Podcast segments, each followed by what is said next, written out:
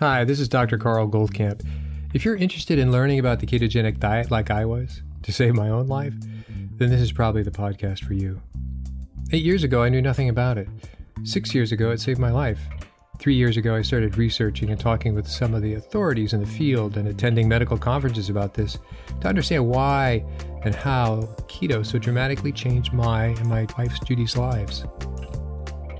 The purpose of this podcast is to share our journey of discoveries with you and understanding how keto is so effective in improving so many different conditions, from obesity, epilepsy, diabetes, infertility, M S, Alzheimer's, heart disease, to name a few. So take a step away from all the hype you've probably heard and roll up your sleeves with me and join me weekly to explore this living miracle that anyone can access. We'll talk science, we'll talk food. We'll explore its history and evolution to today, which is that the sheer wonder of the ketogenic way of eating has changed untold number of lives, unlike anything before it. And in case I forget to mention it, please join our Facebook group, Keto Naturopath.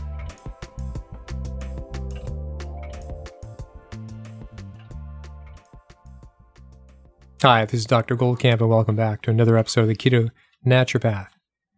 Today we're going to talk about a couple of things. Some might be actually too much detail for some, but I'll try to put it like I hope that you think that I always do, into simpler terms so you can understand some of the bigger, uh, more complicated explanations. And by the way, when I say more complicated, in no way does it mean that, oh, I'm the one that understands this and you don't, you know, in some sort of condescending way. No, I find that everything is complicated when you don't understand it. So if I was talking to a plumber, I'd be lost after the first sentence. If I was talking to a another kind of physician, I could easily get lost as they get into the details of their work and their specialty. So I hope you take it at that, at, at, in that perspective. So I, I think it's a gift to anybody, teacher, plumber, rancher, dairy farmer, marine biologist. They can take the details and you say, these are, see these different numbers here? See how they're important? And then put them into a context that you can grasp why they're important, not just because that person says that they are, okay? So just when I say these things that could come across as condescending. So it's been about two years since this podcast has been going on. And in the course of that time, obviously, I've interviewed a lot of people, and I hope you've enjoyed that. I've learned a lot. Uh, we got to meet these people. Usually, I've seen a couple of their presentations at various conferences, and we've talked, and then, and that's how I was lucky enough to be able to know them well enough to ask them to be on the podcast. So we've learned a lot, is the point.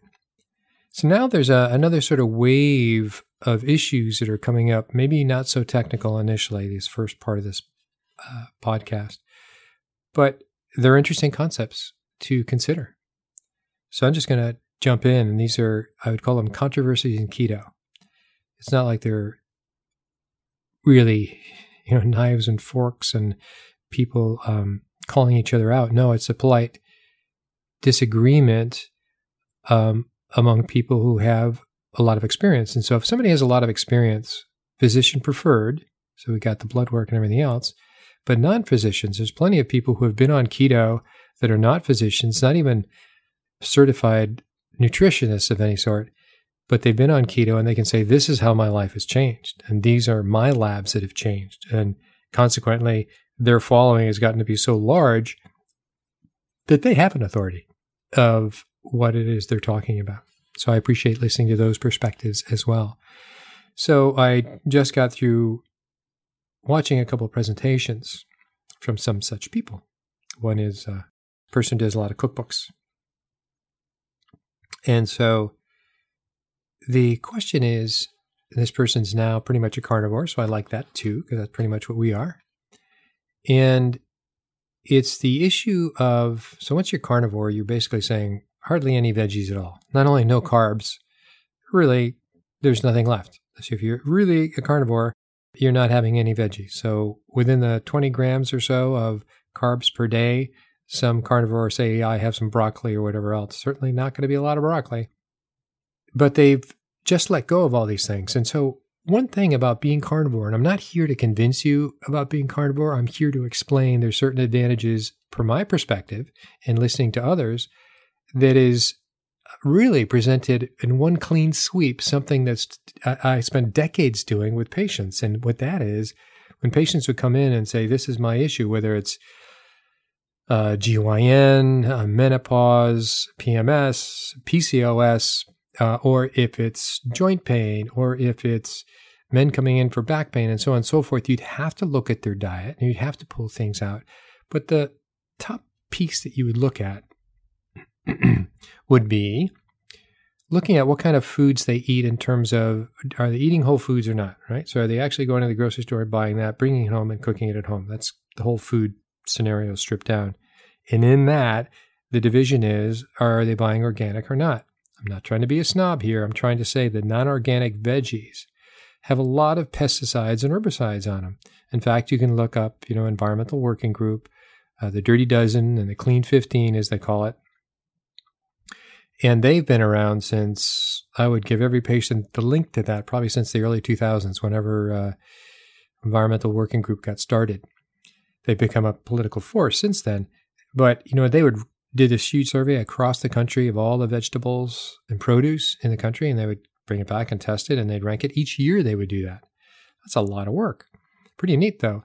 But then they would say, this is what we found on your average broccoli, or on your average uh, blueberry, uh, of your non-organic, and of your average. And so you, they would give a ranking, which is the most contaminated, meaning which had the most pesticides and herbicides, contaminants. And then they would say, of the contaminants we found, these are the ones we found, and these are the effects. This is what that thing does. And these are the effects that it's caused in, it might reference studies, so therefore in mice and rats, and it might reference whatever data there is in humans. So absolutely wonderful. Absolutely wonderful. So back to carnivore is like when you're saying, oh, let's not do veggies. First of all, for anybody who hasn't even thought about carnivore, they're going to go, seriously? Well, on the very simplistic, superficial even, side of looking at things is that you no longer have to tell people about pesticides and herbicides because they're not going to eat that. So the whole idea of organic or not, oh gosh, it's such a it, it's such a overflogged horse of a topic that you go, thank goodness I don't have to do this for the, like the fifteen thousandth time, explaining the difference in that and telling all about what I've just told you in Environmental Working Group. So that's the one thing. The other thing you get by being carnivore and saying, hey, veggies, they're a thing of the past, is that, and we've talked about this lightly, and it usually it only came up in uh, my practice and talking with cancer patients primarily to go this deep, and that is the anti-nutrients that are in veggies. And you can look up, there's ranking. So you look at the phytates, you look at the oxalates, and you look at the lignans. And so these are the things that bind uh, various nutrients so they don't ever actually get out of the what you're eating and into you. Now, in all fairness, our ancestors weren't stupid about this. You know, they knew that, well, in order to get legumes out, you would let beans soak for a while. And so you would never just cook raw beans up directly. They would be soaked for overnight or something. So that's why you soak beans, is to get, and you toss that water out. Uh, beans, for instance, I don't know the treatment for all of these. Um, oxalates wasn't so much addressed, but that's very high in a lot of dark green leafy vegetables like kale, like spinach. And these can and do cause kidney problems. In essence, they're little pieces of glass that sort of just eh, gradually start to destroy your glomeruli in your kidneys. Very fine tubules, right? That filter out things. You know, this, they filter out what's going out with the urine and what's going to let pass back into the blood system. So that's a big deal. So it can start various kinds. That's why your kidney stones are called various kinds of oxalate kidney stones. You can go calcium oxalate kidney stone, magnesium oxalate kidney stones. Anyway, so that's why that's even mentioned, because it's wrapped up and tied to the oxalates bound these things, these nutrients, and started plugging up your kidneys. And you got the kidney stones. So phytates are a whole nother thing. So anyway, you you now have these things that when we hear about how healthy some of these veggies are, and we have that list, you can Google anything and say, these are the nutrients in kale. These are the nutrients in carrots or beets and so on. Some of them, anyway, they're superfoods, right?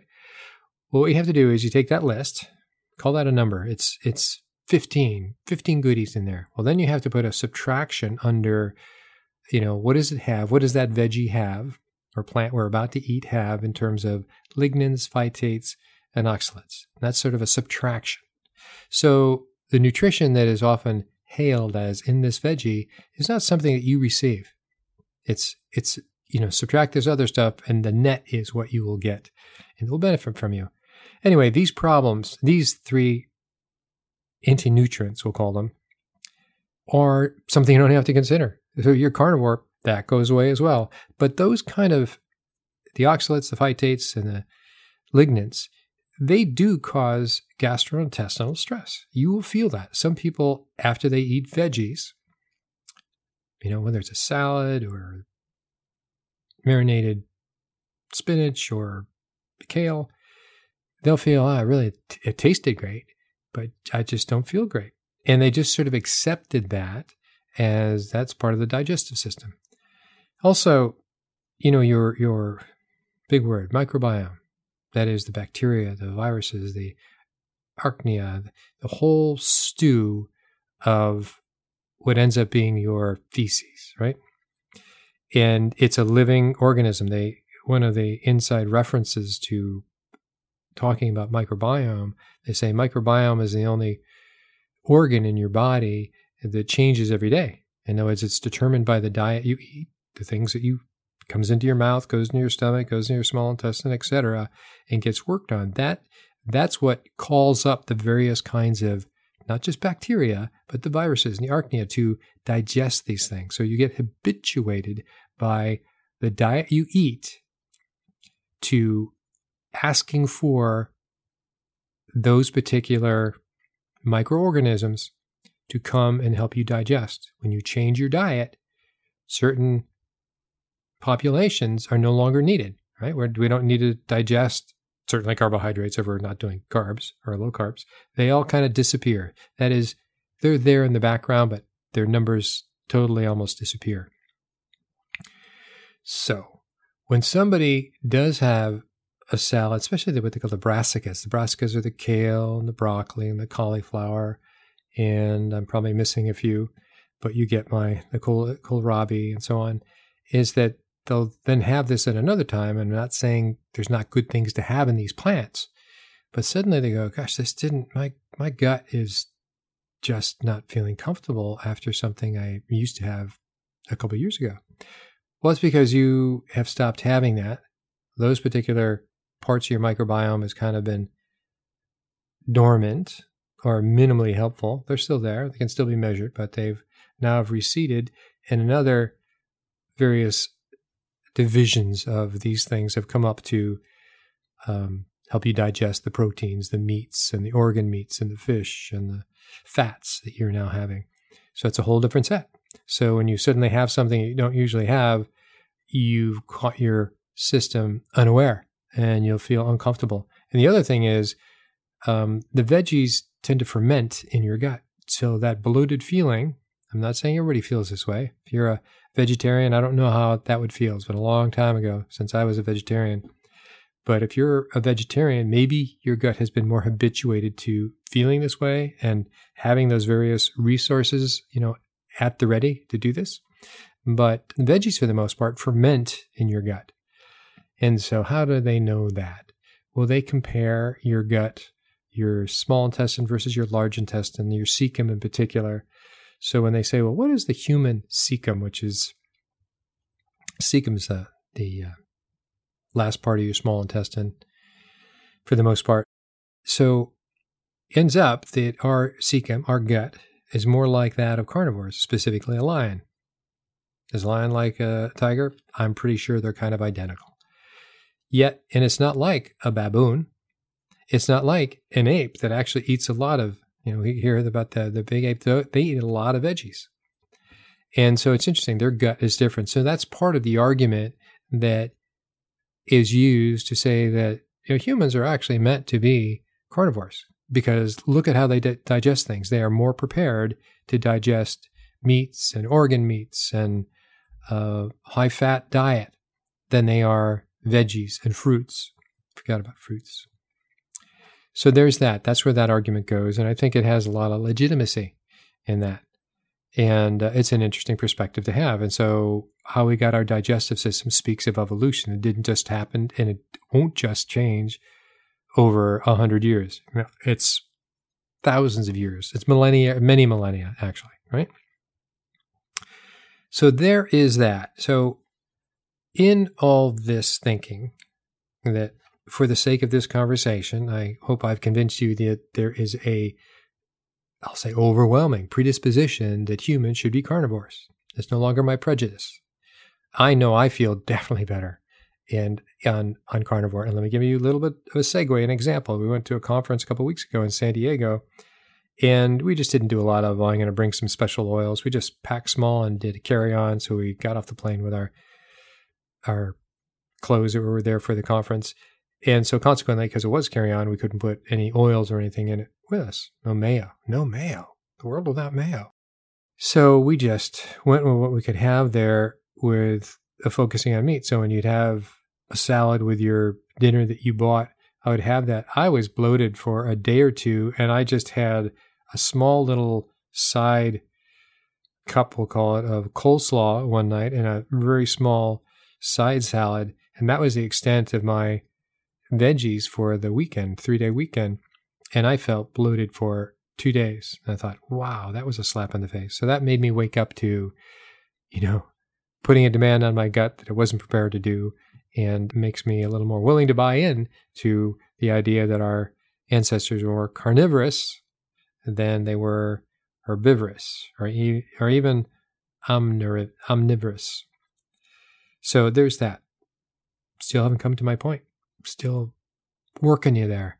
So uh, the point is, and the, and the, I won't say it's the controversy, but it's a point of disagreement. And I've heard this by a, a number of people. I certainly was true when I was up to at Duke with Doctor Westman, and I've heard other presentations about this. And so the issue is this. So whether it's carnivore or not, just in the realm of keto. So keto is low carb, high fat, and moderate protein. So let's just start with there. We're all in agreement about that, carnivore or not. It's that, well, if you're here for weight loss, which is ninety-five percent of the people who come to keto for is for weight loss, or ninety-nine. So are you going to tell that person, or if you are that person, are you going to have to increase all the fat? Because clearly it's going to be an increased high fat and low carb and moderate protein. Are you going to increase all that fat? Or, or are you going to believe that, heck, once you're keto adapted, right, once you're fat adapted, once your body can conveniently, and you sort of have to wake that system up as well, just like your microbiome in a sense, you have to wake up the system, you have to trans, transform your metabolism to be able to be efficient again at burning fats and making ketones, all three of them, that, well, you know, if you're overweight by a lot or you're obese, like um, one of the groups I'm working with now, it's a group of uh, obese men, that they should have plenty of fat, right? So let's not worry about fat. Let's just say, get your protein in and keep your carbs under twenty grams a day. All right. Don't worry about your fat. If you want some fat, have some fat. But don't worry about, oh my gosh, I need all these extra calories of fat. I have to go have a stick of butter. I have to go have four more scoops of mayo. I have to have some C eight or whatever. Well, I like that. It's a, it's a nice, it's a nice, clean, mechanistic way of looking at keto. Hey, I'll be really crude here. You're a fat person, meaning you have plenty of fat on you, and that's a big reserve. And now that you've become metabolically efficient at burning fats, just burn that. I, I totally, if I was, didn't have any experience in my own life and working with people now, and a lot of people, that I would totally buy that. Sounds sounds good to me. You know, usually the, the simplest answer is the best, you know, Occam's razor kind of thing.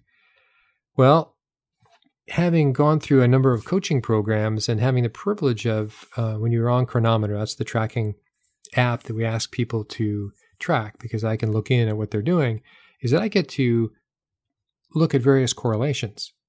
You know, so I get to how much, especially after they've been putting in their data a month or two, then I can go back and saying, okay, if they've lost fifty pounds, what is that most correlated to? Is it their carbs? Is it their their exercise? Is it their fat? Is it their protein intake?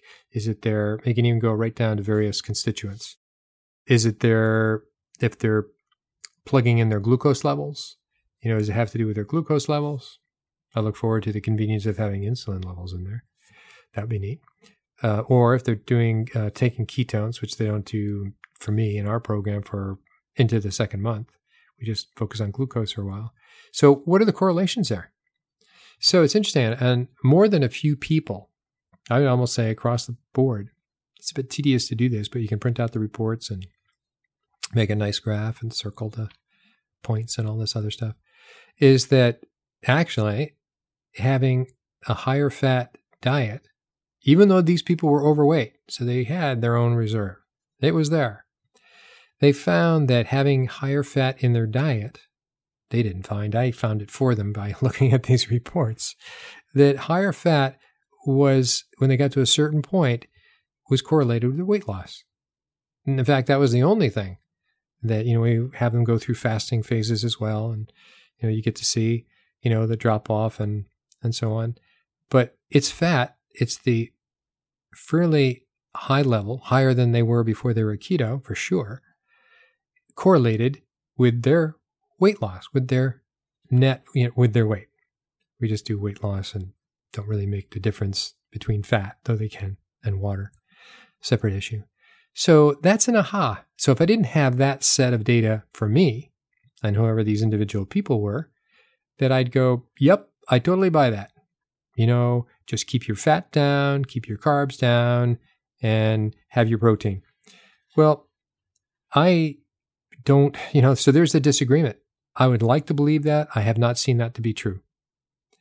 And I really like to drill down to see these correlations. So uh, people can say certain things, but I like to have a little deeper understanding of why these things come about. And is that always true? So there's that. So that we call that a controversy. Do you just drop your fat and burn the fat off? If I was to elaborate what I found that, and I don't have enough data to sort of say, this is now etched in stone in my mind.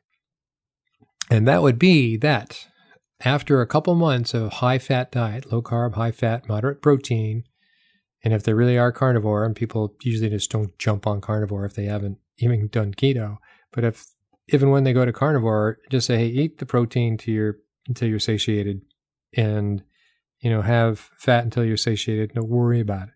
But if they're eager to lose fat, I feel through the people that I've worked with, the first couple months, it really pays to keep them at a high fat percentage, you know, within the percentage calculated by a ketogenic diet, right? twenty grams of fat and one point five to two grams of protein per kilogram of body weight. That's how I calculate it. So if they did that, I would see a weight loss. Some people have a problem of coming into keto and going, I got to eat more fat. I want to lose fat. I got to eat more fat and I have to lose fat. You're a crazy person. And then eventually I wear them down. Probably because they're paying for a course now with us. I wear them down. They see the light.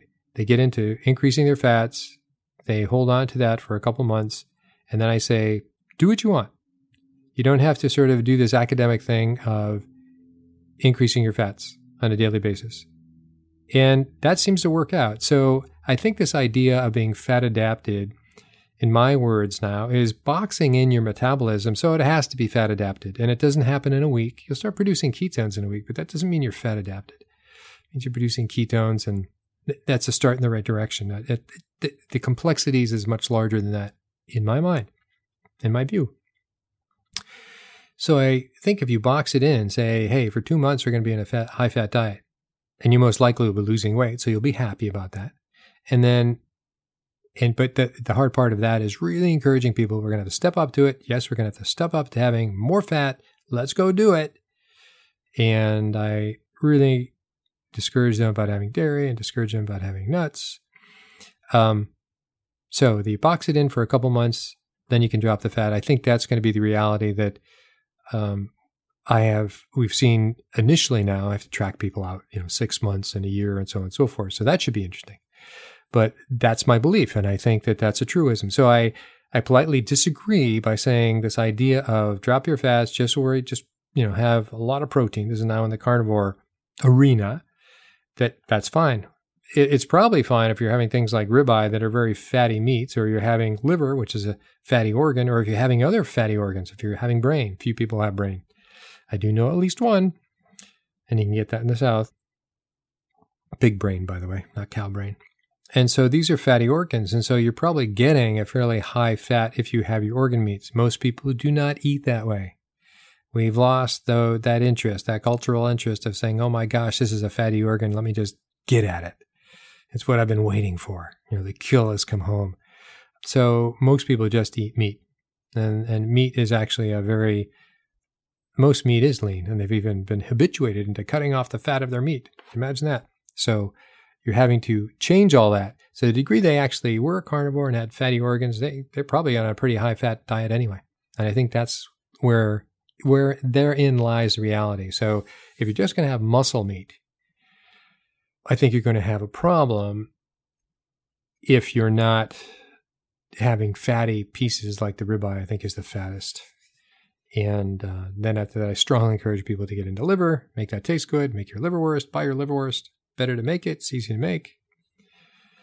So there's that. So that was the issue. Don't have fat or have fat when you're into keto. I think having fat is part of that. So the other thing is about what they call M C T oils. So this topic two, M C T oils. Why have M C T oils? So M C T oils, coconut M C T oil is C eight and C ten for the most part.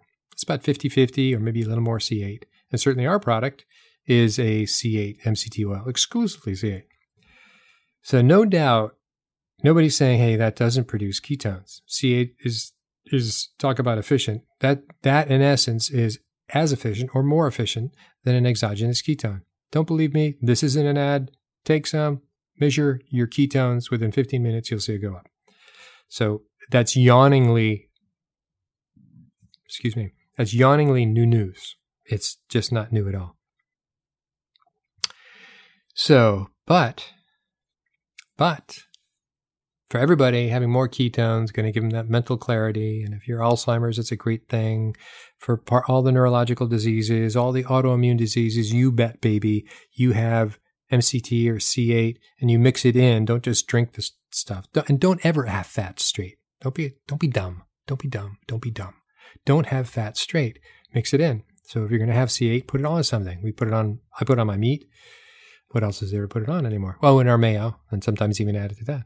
But um, it is a point to consider that if you are taking something that is making ketones, then should your body, will your body then resort to using your fat that is on your body, the fat that you want to lose? Will it be taking that to make ketones? What they do know is this.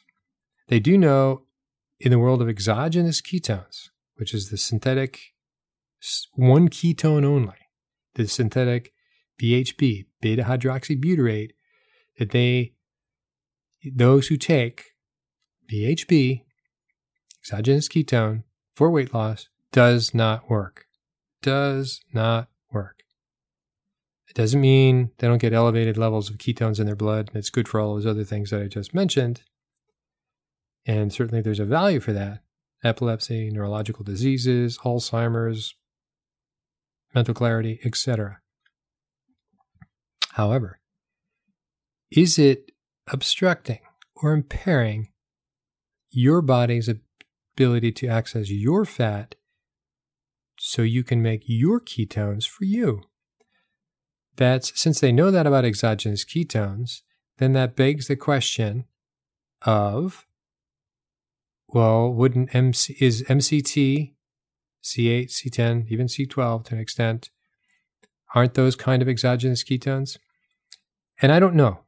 What I knew, know is by themselves, they are not exogenous ketones. You take them and your body digests them, go into your blood. C eight goes right into your blood, from your, and it goes right to your liver, and your liver transforms the C eight into ketones, which is different than taking B H B. It doesn't need to be worked on at all by anybody. It is B H B, goes into your bloodstream, and you have instant ketones. And so therefore, it's a feedback mechanism that shuts down your liver from producing ketones. You're following that? So in other words, you're you're you're taking the thing that you want to make, so why is your body going to say, I think I'll make some too? And by the way, that's a, a general rule of supplements is that, let's say uh, there's a gentleman taking melatonin because he wants to sleep. Sounds good. But if you're not deficient in melatonin and you take more melatonin, that could be a problem. And your body gets a feedback and says, you know, I only need X amount of melatonin. I, I know my range. You're giving me X. I know the amount that I need, so I'm going to subtract. It has feedback. I'm going to subtract what you're taking, and I'm going to produce less melatonin. So that's fine. You're still in the normal range, but you're not like getting a bigger hit. Initially you will, but your body adapts to it and produces less. So now you stop taking melatonin. What happens? Well, for a while, you're going to be deficient in melatonin because you've trained your body to produce less because you were taking some to help that whole situation. So that goes with every, every vitamin and nutrient that you're taking, that unless you're deficient, you start taking something that your body gets feedback. It's not stupid. It doesn't say, hey, we're going to go one hundred fifty percent of B six, B twelve, B two, B one. It then cuts back. It tries to still stay within that, like a thermostat, it tries to stay within that range. So what happens though, is that it's not always though perfect that you've When you have a deficiency and you take something to fill that deficiency, you then over time become excess. Your body compensates by dropping its own production. And if you don't keep taking it, you know, if you stop taking it, you're going to then have this, what they call rebound deficiency. Hope that wasn't too complicated. Let me give you another simple uh, explanation. Vitamin C. You take vitamin C. Everybody used to take vitamin C a lot. Some people still do. Um, you need a lot less vitamin C, by the way, when you're on keto. You drop your sugar, you need less. Isn't it amazing? You drop your glucose, your your carbohydrate, and your vitamin C requirement goes down. Anyway, so you take your vitamin C, and you had canker sores and so on, and your canker sores went away. Then you ran out of vitamin C on one day. You know, you're taking a couple thousand units, maybe even five thousand units a day. People have taken up to fifty thousand units a day. It's water soluble, but still your body gets habituated to that certain level. And suddenly you ran out and you're at a pretty high level. You are going to get what they call rebound scurvy. For the next couple weeks, if not a month, you're going to be into a vitamin C deficiency that in part you created for yourself. And then your body is going to kind of self-adjust, probably be in a long-term deficiency, but less deficient than it was right after you stopped taking that supplement. So I hope you see that concept. So we're applying that concept to exogenous ketones, and we say, yeah, that's correct. I'm taking exactly that thing. The body's going to sense that. It's going to say, I don't need to make as much. Hold the production on that stuff. And the production on that stuff depended on your fat that you wanted to lose. So therefore, it slows down your ability to lose fat through the ketogenic diet. Is the same thing. So the first question is, is the same thing true with M C T oils, C eight, C ten, C twelve? We don't know. Nobody's done a study. Nobody will do a study. You know, the stuff out there is, for the most part, cheap. And um, so it won't be done. But it begs the question. Isn't that interesting? So what I've also seen in working with people that are on various medications, there's a class of medications called uh, uh, GABA receptor agonists, fancy word. So GABA is a uh, gamma-aminobenzoic acid, and it is a neurotransmitter. And it is something, when the, you are on the ketogenic diet, not only do you produce three different kinds of ketones, but your GABA increases. And when your GABA increases, it's kind of the tranquilizing neurotransmitter. It doesn't put you into la-la land, but it puts you in a more reflective mood. So when you meditate, I hope you meditate. So when you meditate and you get into that sort of non-attached, non-attachment world, that your GABA has increased. When you get feel that you're in the zone, your GABA has increased. You know, if I went on with more dulcet tones in my voice and read you a little story, the GABA in your listening mind would increase, not to the point that you would go to sleep. So GABA is the opposite of, so it's called an inhibitory neurotransmitter. It doesn't necessarily inhibit you. It relaxes you because it balances the excitatory neurotransmitters, which are, for the most part, glutamate. Glutamate are, picture a wild child or adult, an A D H D adult or child, whoever, running around the house, screaming and so on and so forth. That person has a lot of, and very specifically, glutamate running around in their brain, making them wired.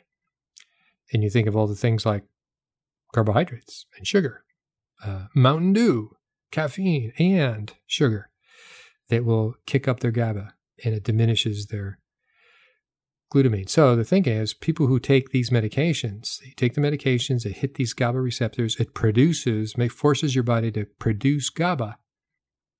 So now you have another thing that doesn't necessarily have to do with weight loss, but it does have to do with something that is also produced on the ketogenic diet. So if you're giving one of those, call it an end product, you're already giving that. Does your body then have a feedback mechanism by saying, whoop, hold the presses, we're already got enough GABA floating around in the body, we're feeling pretty good, don't need more. So it actually starts to inhibit your own production of GABA, which means inhibit your own production of ketosis, perhaps. Will it only hit, inhibit a portion of it? So what I've found in a couple of clients, that it appears that when you look at the, the, the data is not so clear because the drug companies don't have to offer this kind of information. So you have to go to, you know, the Reddit files and the various conversations, that weight gain is indeed one of the things that comes with these GABA um, drugs. So benzodiazepines is the class of medications that GABA is in. And you've heard of gabapentin. So gabapentin is also called Neurontin. So it's used for pain and so on and so forth. So when you think you're blissed out and you're not in pain, well, that's part of the side effects, positive side effects of having elevated GABA and decreased or balanced glutamate. So that wasn't that complicated. So now you're, now you know there's this question. So this is the question I ask myself. I mean, we have a product that I feel pretty proud of, um, that we spent all that time sourcing and so on and so forth. So the question that comes in my mind, is it appropriate for weight loss? So we've run various experiments on ourselves, Judy and myself, and sort of done non-C eight for a while, you know, no C eight in any of our coffee. Usually it's a, it was only a noon coffee, was kind of the ritual. And oh, I think we've stopped that now for a couple months.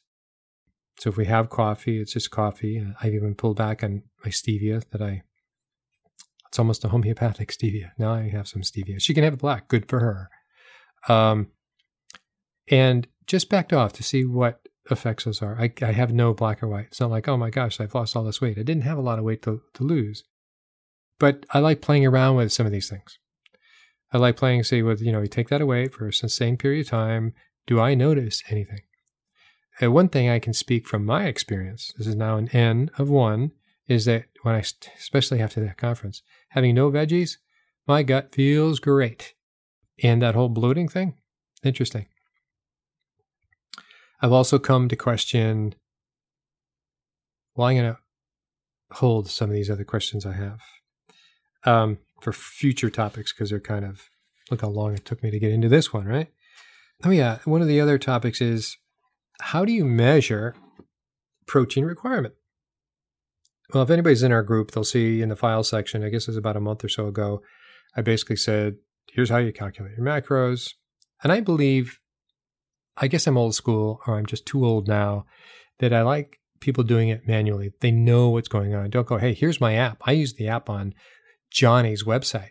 Oh, don't you think you should know how to, you know, calculate your apps? You can go to, once you calculate your apps manually, uh, calculate your macros manually, you now know what is reasonable. So if you go to somebody's app, you can tell if they're correct or not.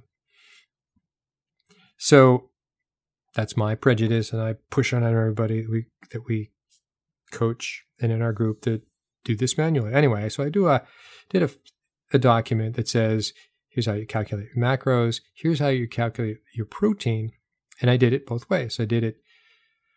I said the range is between one point five and two grams of protein per kilogram of body weight. So you take your body weight in pounds, you divide it by two point two, because it's two point two pounds per kilogram. So you get your body weight in kilograms. And then you times that by one point five to two, and you'll see your range of protein. And then I did the other way, the alternative way of calculating protein is zero point eight times your lean body mass. And I explained this in my in document as well, because it was a fair question somebody asked. Because it seemed more sophisticated when you did zero point eight grams of protein times lean body mass. And where do you get lean body mass? Lean body mass you get off a lot of weight scales and uh, bioimpedance analysis, which we certainly used to do in the office, but now people get that capability and some of these nice scales that um, cost sixty to a couple hundred dollars, depending what you want to pay, but pretty fancy. And you can see it on your phone. In fact, you can track it on your computer, and it separates out water to fat. And so staying on track. So your lean body mass is your bones, it's your muscle, which is really what you wanted to know, and it's all of your viscera. So all of your esophagus, your stomach, your intestines, your spleen, your liver, all that. So that's all your lean body tissue. So that number varies a lot. If you measure that number after you fasted for twelve hours or sixteen hours or even a couple of days, you're going to have basically an empty gut, right? You've digested everything and you pooped it out. So your your lean body mass is going to be dramatically smaller, dramatically lower. So there's that aspect. The other part is you're really only interested in just your muscle mass, and we don't have a mechanism that says your muscle mass exclusively is X. That would be really great if we could do that, because then you'd have a very tight amount to measure protein needs on. It's not that your viscera, your guts, intestines, and so on and so forth, don't need some protein, but they don't need the pro. The protein is mostly about muscle. So why? So it's a way. So I, I calculated. I did it on a woman. I think five five, and you know, showed how to calculate your B M R and your B M I, and and you know, created it. And so we did it both ways, and the numbers were almost exactly the same. So I find it's just a lot more convenient and easy to do. Uh, kilograms, one point five two. Uh, kilograms, right, one point five to two grams of protein per kilogram of body weight. So since they were neck and neck, I really don't care how you get there. If you think it sounds more sophisticated, go zero point eight times lean body mass, good for you. But now I know you're on the right track, and I'm glad you're doing that either way. The other is, now that I've we've sort of migrated into carnivore, is that I'm not quite sure how important it is to measure protein amount as long as you're getting a sufficient amount. So what if you want more protein? I think your own appetite is going to determine what you want. And that's kind of where I am. I have not measured my macros probably in a month. I do it every every so often to find out, do I if I just drifted off into space and I'm not paying attention to anything anymore? No, I I now do it by appetite, and we primarily have a meal a day, and that's it, the O M A D. And I'm not trying to keep myself to an O M A D. We do have, so like, actually, I don't think we do an O M A D, because here's my lunch, which is more or less what Judy's lunch is. I take a can of sardines, I dump into a bowl, I give the juice to her cat, and I add in a little apple cider vinegar and either mayo and or C eight, and I mix it all up, and that's kind of my tuna fish, and that's my lunch. A can of sardines with some fat in there. And then I'm good. I'm good for a while. And then we usually have some meat. And Judy makes up a big stash of liver for me that I kind of munch on throughout the week. So I always, always have that. So there we go. That's how that works. And we've sort of settled. You know, tastes have changed. Uh, appetites have changed. And so now Judy and myself, I felt over the last... oh, probably the last month, that we've kind of hit a sweet spot of our weight's gone down. You know, I have some fat to lose too. I'm not overweight by any stretch of the imagination. I'm fine. I think my B M I is uh, twenty-four or something, maybe twenty-three. So, but, and I'm not, I think my percent is under twenty by a little bit. It always hangs around twenty. No matter what I do, it hangs around twenty. But that's come down a little bit. So I just think that this pattern, it works for us uh, very well. So those are my little experiments along the way. What I wanted also to talk about, and I don't think there's really enough time to talk about it now, is hormones. And it's really interesting because now that we've been developing a coaching group, and our coaching group is getting more and more sophisticated, and we've offered it at a cheap enough price, but uh, these last few groups have had to pay for their own tests, and their tests in themselves are fifteen hundred dollars. And so they did a metabolic panel, a panel I put together. They did an intercellular nutrition panel from SpectraCell. They paid for that. And they did a, a hormone panel. And they did had their genome.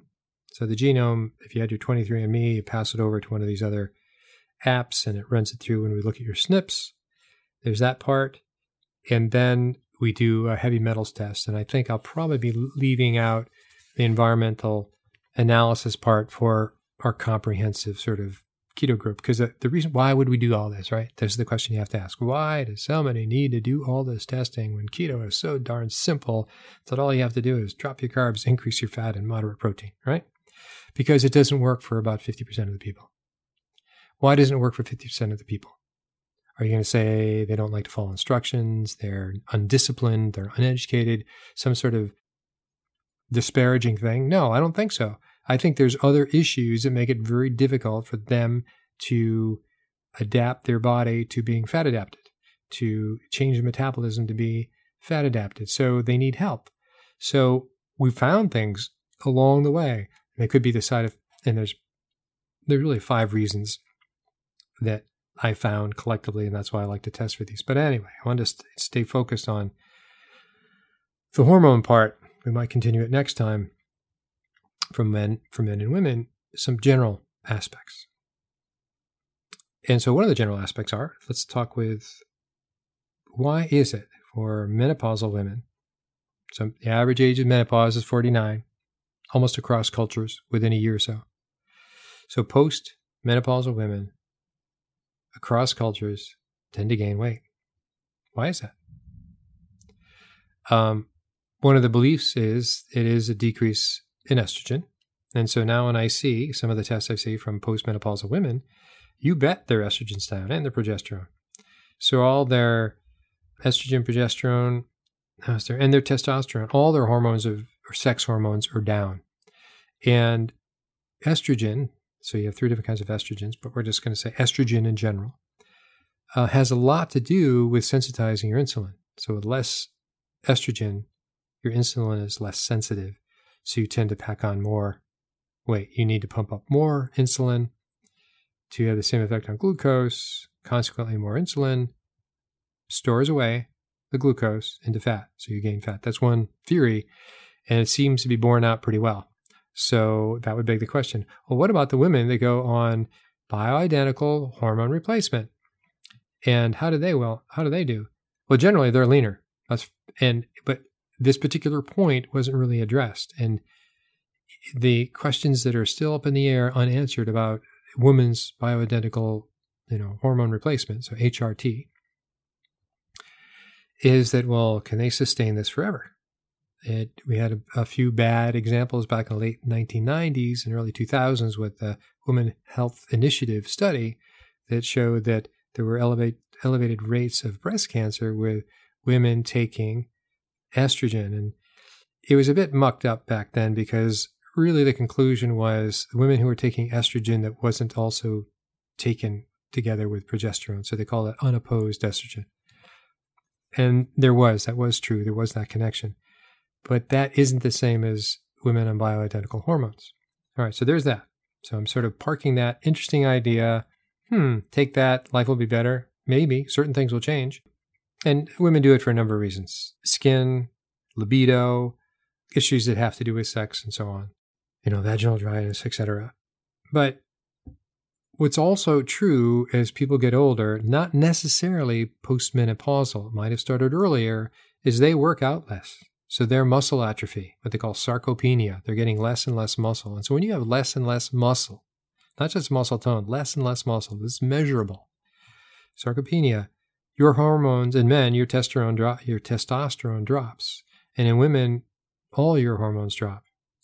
And so what happens if you had a postmenopausal woman that started resistance training, H I T, slow or slow high-intensity training, which actually was the reason um, slow came into it, was because they started with osteoporotic women and they had to go slow enough so they didn't want to risk, you know, throwing things up and coming back that they would be bad for their joints and or cause a fracture. So they go very slow. That's where it got, got started, by the way. Interesting. So now they realize all the other minor miracles that are created with slow, high-intensity training. So what if they did this? And they find that those women who have taken resistance training, high, and you should call it HIT, high-intensity training, resistance training, that their hormone levels have come up. So it's not just age-related. It's it's the habits. It's the lifestyle age-related things that our modern world has allowed us to do, which is to work less, to work out less. And so consequently, these are some of those latent or later in life effects. Less muscle mass, drop in hormones, drop on hormones, increased body fat, especially for women. And men as well. There's other things with men. So isn't that interesting? So that begs that question, you know, bring in these things. So some people, half the people I talk to want to know, all right, what supplements do I need to take? You tell me what I got to take because I'm not changing my life.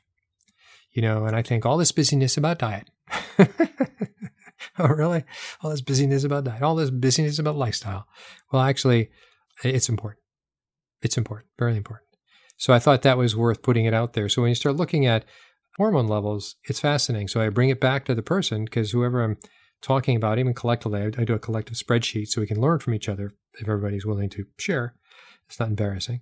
And what we see is there's an age-related decline in hormones, but it's also an age, uh, it's a hormone decline associated with activity decline, associated with muscle mass decline. And once you start having elevated, once you start getting fat, once you start getting overweight and obese, that further exacerbates the decline. Slightly different in men and women, but it's the same net effect. So you need the activity. That's a general statement. You probably knew that. That's not an eye-opening response. It's the resistance training and the muscle mass is a big deal. Those two things, and they will drop. And if you, they will drop together your fat percent.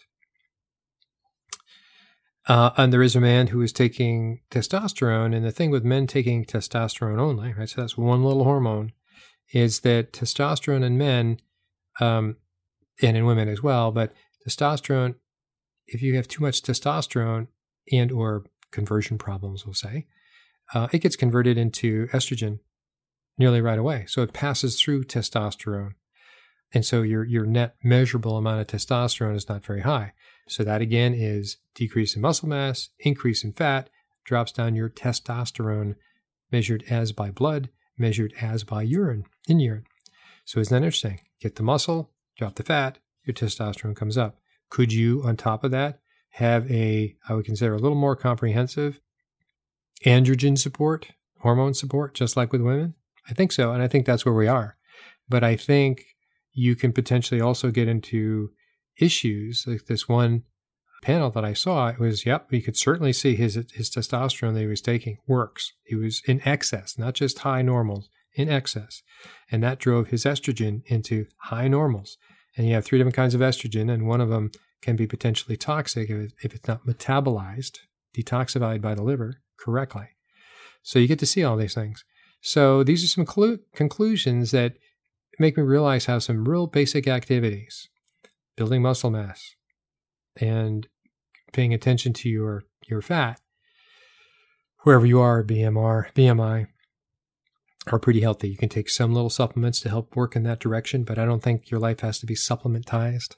The thing about taking supplement, you can, st- as I said before, you go from a deficient to feeling great, and whoever told you to take the supplements, it's a god in your eyes for a while.